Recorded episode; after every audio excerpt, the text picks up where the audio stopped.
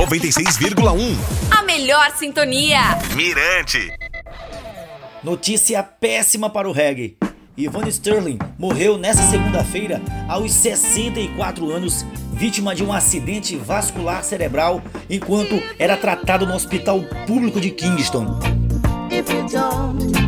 Ela voltou aos holofotes após o Jamaica Cleaners destacar os tempos difíceis que a cantora passava. A casa dela foi inundada na comunidade de St. Andrew, que foi arrasada pelas fortes chuvas.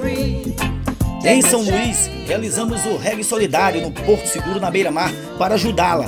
Arrecadamos uma boa quantia em dinheiro e enviamos a artista.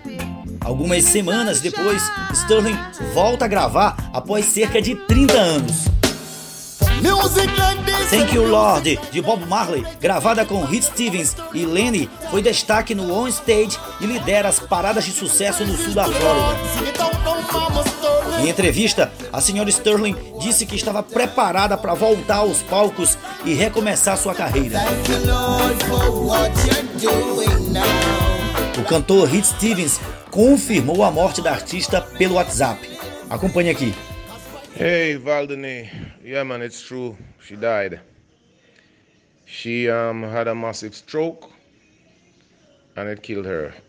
Her health was in terrible condition. So it's very sad, very sad. A família está em choque com a morte da cantora. Na verdade, todos nós. Sinceramente, estou muito triste e sem mais palavras. Até o próximo podcast. Descanse em paz, Sterling, e muito obrigado por tudo.